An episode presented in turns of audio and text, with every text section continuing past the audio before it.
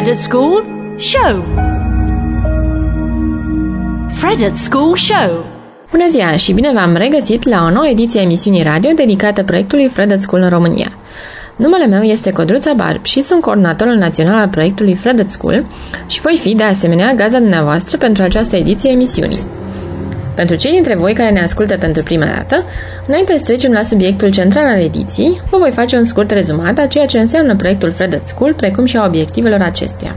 Așadar, Fred at School este un proiect educațional propus de Fred Film Radio și susținut de Comisia Europeană în cadrul programului Europa Creativă. Obiectivul central al proiectului este acela de a sensibiliza tinerii cu vârste cuprinse între 14 și 16 ani din școli aflate pe teritoriul celor 8 țări participante cu privire la filmele europene. Așadar, se va promova educația cinematografică în școli prin intermediul proiecțiilor de film la clasă, urmate de ascultarea și realizarea de emisiuni radio în mai multe limbi europene. În acest caz, radioul fiind folosit pentru a crește gradul de îmbogățire a culturii cinematografice la tinerii din țările participante. În cadrul proiectului, elevii din școlile Participante vor viziona un număr de patru filme europene, fiecare dintre acestea fiind nominalizat la premiul Lux acordat de Parlamentul European. Filmele vor fi apoi discutate de elevi împreună cu profesorii lor, vor fi dezbătute din perspectiva subiectului abordat, dar și al alegerilor artistice, iar aceste discuții vor fi apoi transformate în emisiuni radio reprezentative pentru fiecare film în parte. Fred School are totodată și o dimensiune de cercetare, școlile participante formând un eșantion reprezentativ care va servi la evaluarea nivelului de cultură cinematografică existent și dobândit pe parcursul proiectului de către tineri europeni din țările participante. Informațiile colectate în acest mod vor fi apoi utilizate de către Comisia Europeană pentru conceperea și îmbunătățirea politicilor de promovare a cinematografiei europene. În ceea ce privește situația României, la acest proiect iau parte un număr de 5 licee cu profil de învățământ diferit, fiecare dintre aceste licee înscriind un număr cuprins între 20 și 50 de elevi. Acestea fiind spuse, să revenim la subiectul central al emisiunii noastre și anume cel de-al doilea film din cadrul Fred at School, numit Academia Platonos. Filmul, fiind realizat de Filipos Tsitos, uh, care este un regizor de origine greacă, este o coproducție germano-greacă și a fost prezentat publicului pentru prima dată în anul 2009. Filmul spune povestea lui Stavros și a celor trei prieteni greci ai săi, care își văd existența lor zilnică tulburată atunci când, peste Stavros, începe să planeze suspiciunea că ar fi albanez și nu grec, așa cum toți credeau până în acel moment. Academia Platonos redă astfel, într-o manieră care combină drama, comedia, dar și satira, o imagine din viața de zi cu zi a unor locuitori greci care se confruntă cu schimbări și conflicte sociale, datorate prezenței mai multor minorități sociale în locul în care personajele centrale își trăiesc viața de zi cu zi. La fel ca și primul film prezentat elevilor de către Fred School, și Academia Platonos abordează un subiect foarte actual în societatea în care trăim – acela al diferențelor culturale existente pe teritoriul unei țări, precum și a modului în care cetățenii acestei țări aleg să rezolve sau, din contră, să crească intensitatea conflictelor culturale care apar pe fondul acestor diferențe. Dacă la prima vizualizare a unui film din cadrul Fred School, atât elevii cât și profesorii care îi coordonează nu știau prea bine exact tot ce trebuiau să facă și cum vor decurge activitățile, de această dată, fiind al doilea film, nu a mai existat această problemă, atât elevii cât și profesorii lor fiind mult mai relaxați și capabili să se bucure din plin de acest film. Deși Academia Platonos are un film narrativ care se întinde pe o durată de 103 minute și lucrurile nu se desfășoară tocmai rapid, fapt ce a fost primit cu reacții diferite de către elevii care au văzut filmul, ce a fost demn de menționat și a fost observat atât de profesori cât și de mine, este tocmai abilitatea elevilor de a depăși dorința lor de a vedea un film de acțiune pentru a se concentra apoi pe găsirea motivului pentru care regizorul a ales tocmai acest mod pentru a-și prezenta ideea. În cele ce urmează vom asculta părerile elevilor de la câteva dintre liceele participante, tocmai pentru a putea vedea semnificațiile, dar și conexiunile realizate de aceștia dintre subiectul filmului și viața reală, iar mai apoi ne vom întoarce în emisie cu partea a doua a emisiunii de astăzi, unde vă voi răspunde la câteva întrebări interesante care mi-au fost adresate pe durata desfășurării proiectului. Fred at School Show Haideți să ascultăm acum pe elevii de la Colegiul Național Emil Racoviță, care ne spun ce reprezintă pentru ei filmul, cum li s-au părut personajele, dar și locațiile alese. Și cred că filmul a arătat foarte bine frica de, despre care vorbeam mai devreme. Mm pentru că omului personajul principal i-a fost frică în moment, sau nu neapărat frică, cât a apărut o nerumerie în viața lui în momentul în care n-a mai știut de unde provine mm-hmm. sau ce este și de aici apare frica să, să nu își piardă prietenii, să nu își piardă relațiile. Rolul în societate. În societate. Și frica de a pierde rutina. Mhm. El avea o rutină de zi cu zi și acum el știa clar cine e. Și acum Da, păi, a așa- apărut ceva nou și nu mai știe exact. Începe să se Unde rupă se rutina. poziționează, Da, da, da. care Personajele secundare erau etniile minoritare, care fiecare aveau treaba lor și cum, de exemplu, chinezii care lucrau, lucrau, ei aveau, prosperau, adică era prosperitatea. Și albanezii și ei lucrau, doar grecii stăteau și comentau, practic, la... subliniat foarte bine uh, modul lor de viață și locurile în care trăiesc și astăzi grecii de rând uh, și casa pe aia, uh, nu nu ce vezi astăzi ca în filmele americane sau alte filme în care vezi super case O casă ideală, în care ideale, uh, totul e pus la locul lui, nimic. holograme peste tot. Asta e o casă de tip vechi, cu televizoare vechi, normală, Filmul a avut atât dezavantaje cât și avantaje. Cu toate că povestea nu mi s-a părut uh, neapărat foarte creativă, felul în care mergea camera și um, peisajele, cadrele, mi s-au părut foarte sugestive și expresive. Ok. Și de asemenea, person, actorii, uh, deci în, în opinia mea, actorii au jucat foarte bine și expresiile, mișcările gândite de dinainte păreau foarte naturale. Fred at School Show. Și ne-am reîntors cu partea a doua a emisiunii noastre de astăzi. Eu sunt Codruța Barb, gazda dumneavoastră și mă bucur că ați ales să rămâneți alături de noi pentru a afla noi informații interesante despre proiectul Fred at School în România. După cum v-am promis, în cele ce urmează o să încerc să vă răspund la câteva dintre cele mai interesante întrebări pe care le-am primit din partea ascultătorilor noștri referitoare la acest proiect. Astfel, o primă întrebare este Cum vedeți utilitatea acestui proiect în contextul educațional existent în România? Ce pot să spun în ceea ce privește țara noastră este faptul că, din păcate, sistemul nostru educațional se concentrează mai mult pe teorie și mai puțin pe practică. Și astfel, elevii nici nu pot să-și aleagă subiectele pe care le doresc să le învețe în timpul liceului și nici nu au prea multe șanse să lucreze cu diferitele subiecte care le sunt impuse de programă.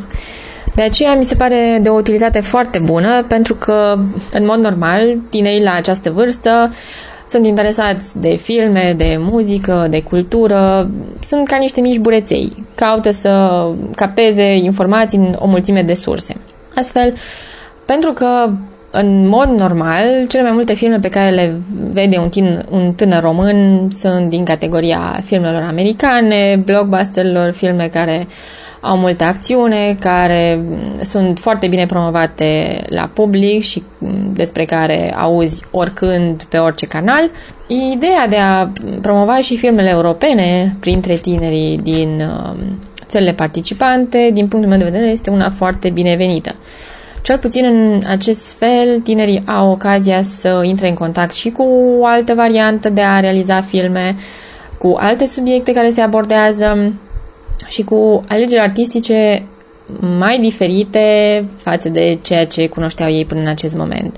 Filmele europene nu se concentrează neapărat pe um, ideea de blockbuster, pe ideea de film promovat pe toate canalele, filme care au bugete foarte mari și sunt adresate unui număr foarte mare de public, public care vine din o grămadă de categorii sociale. Filmele europene sunt mai, într-un fel, mai personalizate, mai intime, se adresează publicului cunoscător, unui public care nu este așa numeros, dar este pasionat de ceea ce vede. Și de aceea când ceea ce am observat și la tinerii noștri este altceva, este o ocazie să cunoască un alt punct de vedere, o altă perspectivă, să vadă dacă într-adevăr găsesc ceea ce își doresc la aceste filme și pe de altă parte le dă ocazia să treacă peste teama de necunoscut, să fie deschiși la abordări noi și um, Încă un lucru care mie mi s-a părut foarte interesant este faptul că le dă ocazia să um, vadă și să asculte diferite materiale pe tema culturii cinematografice, materiale care, de ce nu, pot să le deschidă apetitul pentru a deveni la rândul lor, fie actori, fie regizori, nu se știe niciodată, dar măcar le deschide curiozitatea spre acest domeniu. O altă întrebare pe care am primit-o se referă la, uh, citesc, care au fost reacțiile cu care v-ați întâlnit în încercarea de a implementa proiectul în școlile din România? Nu știu dacă mulți dintre noastre știți, uh, proiectul în România este proiect care a fost uh, și este susținut de Universitatea Babeș-Bolyai uh, și implicit de Facultatea de Științe Politice, Administrative și ale Comunicării din cadrul Babeș-Bolyai. Um, proiectul, ce pot să vă spun, s-a bucurat de susținere din prima dată din partea Universității Uh, cât și mai apoi din partea inspectoratului școlar, care a fost de acord să ne dea aprobările necesare pentru a ne putea adresa școlilor. Um, la școli, la școli au fost răspunsuri diferite.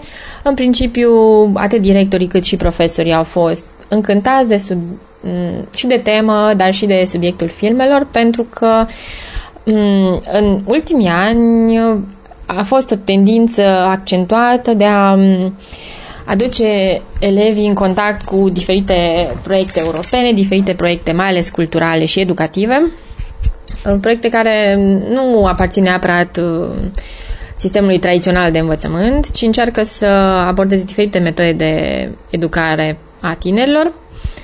De aceea, um, da, într-adevăr pot să spun că au fost câteva școli care Uh, la început au fost reticente pentru acest proiect. Uh, ei nu mai făcuseră acest lucru și au trebuit depus mai multă muncă de convingere, dar în principal uh, cam toate liceele pe care le-am abordat au fost în cele din urmă de acord și după aceea au ajuns și profesorii care coordonează au fost printre cei care au lăudat cel mai mult filmele și ideea abordată în fiecare din aceste filme.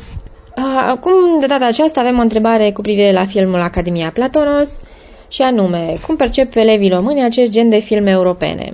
Hmm. Uh, filmele europene, cum ziceam și la întrebarea precedentă, um, abordează mai mult teme sociale. Teme sociale care sunt specifice realității în care trăim, realității în care se află la un moment sau altul cam toate țările europene.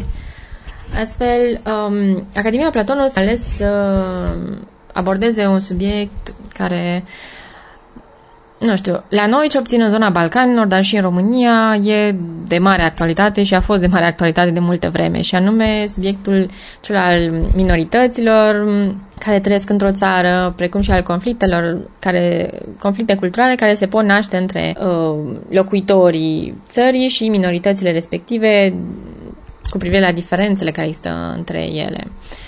Diferențe poate și la nivel de valori, de idei, de religie, de felul în care își trăiesc viața.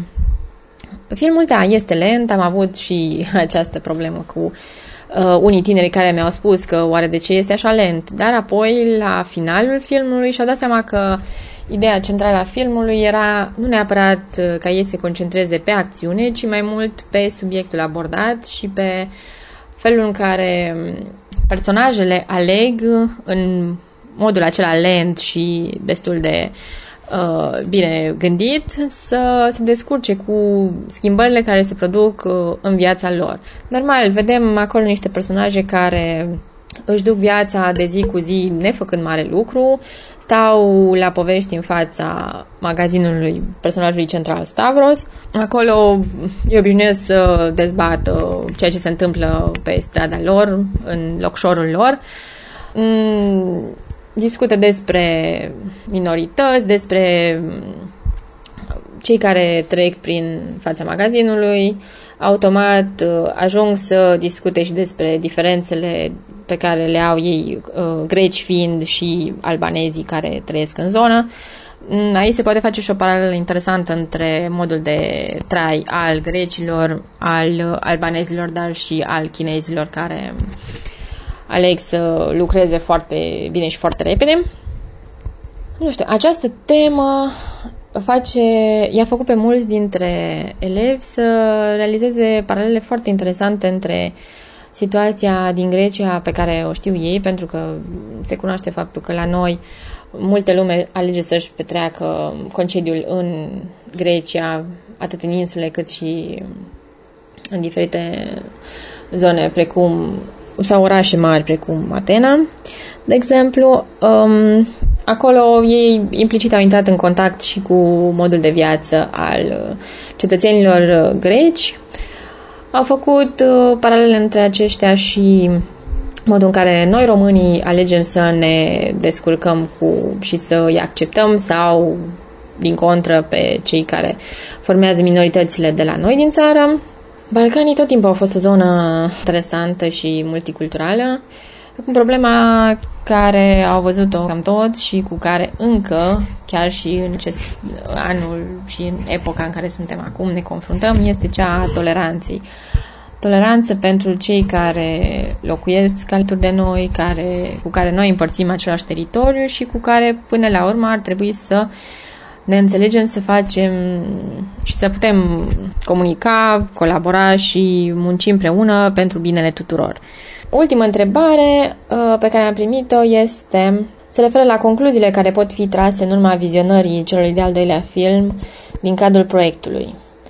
Ok, um, considerăm că practic suntem la mijlocul proiectului, mai sunt două filme pe care elevii trebuie să le vadă în viitor. Ce pot să spun? Concluziile se referă în primul rând la modul în care elevii reacționează la fiecare film pe care îl văd. De exemplu, la primul film ilegal uh, nu prea știau la ce se aștepte și faptul că au ajuns la final și chiar le-a plăcut film a fost o surpriză chiar și pentru ei, pot să spun. Deja la al doilea film erau mult mai, uh, nu știu, prinseseră încredere, știau că după fiecare film urmau discuții, uh, era mult mai curajos, nu mai avea acea temere față de uh, a-și exprima părerile, a venit cu argumentări pentru părerile lor și astfel uh, și se vede și în ceea ce s-a ascultat înainte în interviurile cu elevii din uh, diferite licee.